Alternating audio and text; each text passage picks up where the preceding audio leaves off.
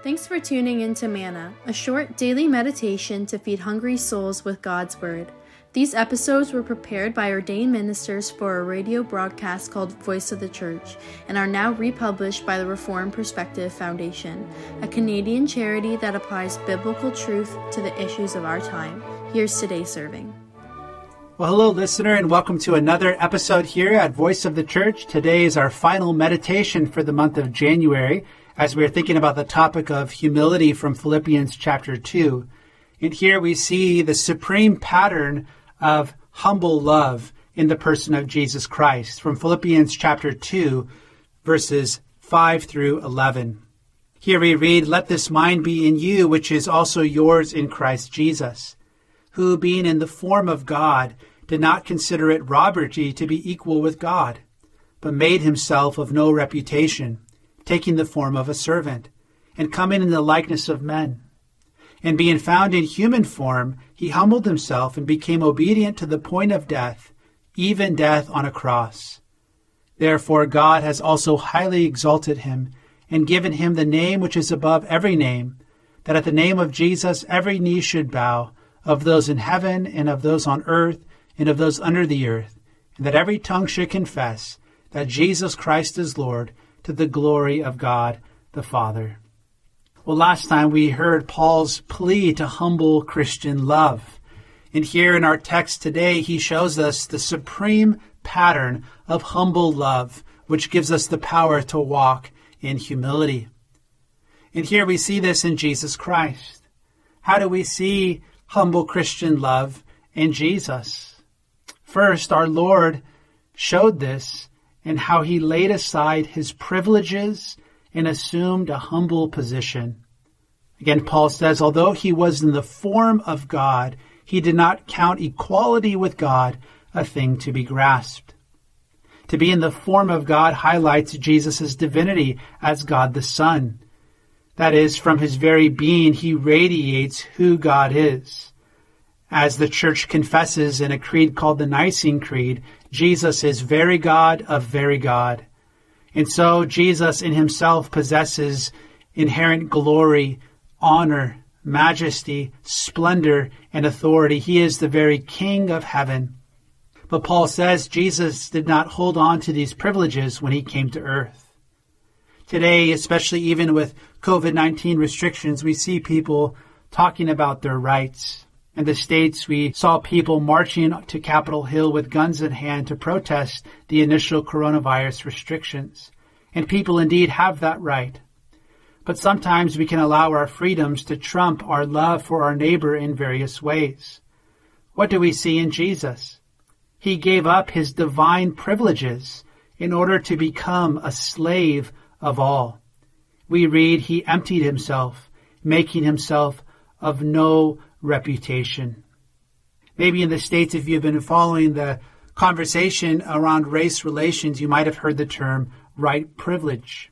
That phrase highlights how people might have privileges simply because of the color of their skin. Regardless of what you think of that term, as Christians, we recognize that whatever privileges we are born into in God's providence, we are not to feel guilty about them, but to, to recognize that they are good gifts of God that we are to use to serve others. As one man by the name of Doctor Anthony Bradley puts it, our economic, genetic, or socially conditioned privileges are not for the purpose of protecting and conserving said privileges for ourselves, but rather to pass on the benefits to others who are on the margins. Our privileges are bestowed upon us by God so that we may use them to love our neighbors well. And this is what we see Jesus do. He gave up his divine privileges to become a servant of all. The King of the universe gave up the privileges of heaven to become a small, ordinary Jewish baby boy whose life would be marked by suffering and rejection and would culminate at the cross. Who shows love like this? Imagine in your own life selling all that you have here in Canada or wherever you live and going across the border to another country, perhaps in the Middle East, that is hostile towards Christians, And imagine dedicating your life to people who might be hostile to you, your entire life for the sake of the gospel. Well, this is what we see Jesus did for our salvation. The one who had all authority, power, and prestige and glory crossed the line into this world. Why? Not to be served, but to serve and to give his life a ransom for many. Paul tells us he emptied himself by being born in the likeness of men and being found in human form. In other words, Jesus became a true human being. He did not lose his divinity at any moment, but he took upon himself a true human body. Jesus crossed that most impossible divide between the Creator and the creatures, and he humbled himself so low. You might remember how when he was here on earth, how he washed his disciples' feet, laying aside his outer garments, and getting on his knees to wash the feet of his dirty disciples, even his enemy, Judas. And in John thirteen, verse seventeen, after he did this, he called his disciples to himself and told them to imitate his example. And he said, "If you know these things, blessed are you if you do them." The truth is, none of us, men or women, like to take on the role of a servant. We'd rather be served by others or be in charge. But Jesus shows us that true greatness in his kingdom is marked by humility, by laying our lives down. We see this in Jesus not only in how he laid aside his privileges, but Paul says, secondly, he also became obedient as a servant. Paul says he was obedient to the point of death. As the obedient servant of God, he came to undo the consequences of the first Adam.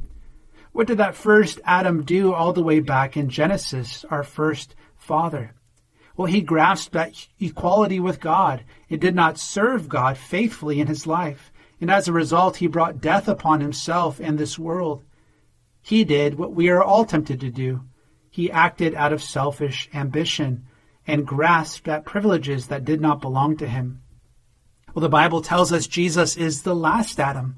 Although the privileges belonged to him, he gave them up for us. He became a faithful servant in the place of us who failed to serve God every day. God said to that first Adam, "If you are obedient to me, then that tree is yours," speaking of the tree of life, and he failed. But God said to Jesus, the last Adam, "If you are obedient to me, then that tree is yours," speaking of the cross, and he succeeded. Jesus was obedient to the point of death, even death on a cross. The cross is an awful place of execution. It is the utter opposite of what Jesus enjoyed in glory. But Paul shows us here that Jesus counted our salvation as more important than his own life. Dear Christian, is your heart moved by this supreme example of Christ's humble love? How can we consider what Jesus gave up for us and then hold on so tightly to our own rights, our own opinions, our own agendas?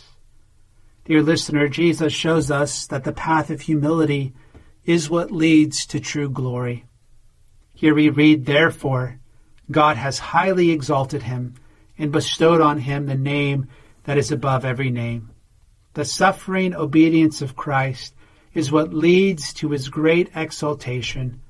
Because he was faithful, now Jesus is crowned with glory and honor, and he is confessed as Lord. The path of humility is what leads to glory for us as well. Peter says in First Peter chapter five, verse six, "Humble yourself before the mighty hand of God, and he will exalt you." In the Christian life, the way down is the way up. As Saint Augustine said, "Do you wish to rise? Begin by descending." And so this week, why should we walk on the path of humble Christian love? The answer is because it is the path that leads to glory, and it is the path that Jesus walked for our salvation. Romans chapter fifteen, verse two and three, "Let each of us please his neighbor for his good, to build him up, for Christ did not please himself, but as it is written, the reproaches of those who reproached you fell on me. And so, dear listener, may we live as those who prefer others in love. And when we feel that ugly head of pride rising up within us, may we consider Jesus. May we consider the one who came not to be served, but to serve and to give his life a ransom for many. And by God's grace, may we walk in his footsteps all the way to glory. We hope you'll join us next time here at Voice of the Church. Until then, may God bless you and keep you.